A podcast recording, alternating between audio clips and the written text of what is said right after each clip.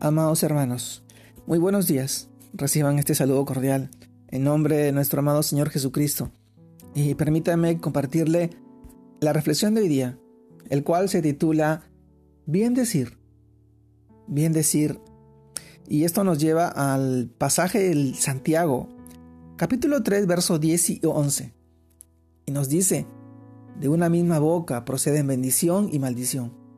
Hermanos míos, esto no debe ser así. ¿Acaso alguna, alguna fuente hecha por una misma abertura agua dulce y amarga? Santiago capítulo 3, verso 10 y verso 11. Bien decir. Amados hermanos, nuestra lengua, ese pequeño órgano, pero poderoso órgano de, de nuestro cuerpo, puede hacernos pecar de una manera deliberada. La palabra de Dios nos enseña que a través de nuestra lengua, es decir, por medio de nuestras palabras, podemos edificar o destruir a quien nos escucha.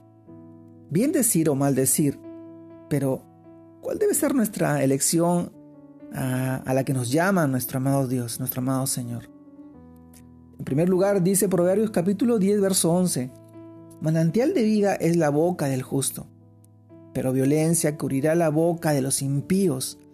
Es decir, que cuando abramos nuestra boca, debe ser para bien decir, expresar bendición, expresar vida, esperanza, amor, paz y toda virtud en la que podamos pensar. Amado hermano, nosotros, hijos de Dios, debemos adornar la sabiduría y como dice también el libro de Proverbios, capítulo 12, verso 18, hacer que lo que digamos sea como medicina para la persona que nos escucha, que alegre su corazón, y, que, y no que lo hiera como golpes de espada.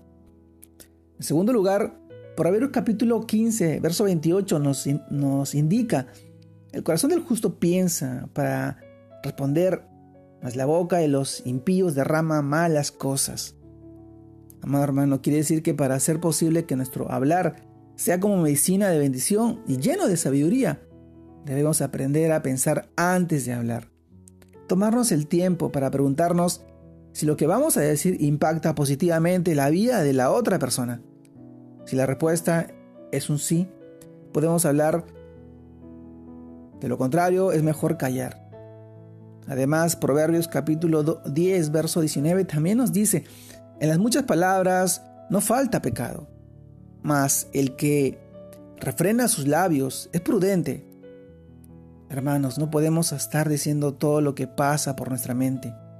Tenemos que aprender a poner freno en nuestra lengua para evitarnos muchos pecados, tristezas y lamentaciones. Amado hermano, finalmente, ¿cómo nos exhorta la palabra de Dios en el libro de Santiago, capítulo 3, verso 9?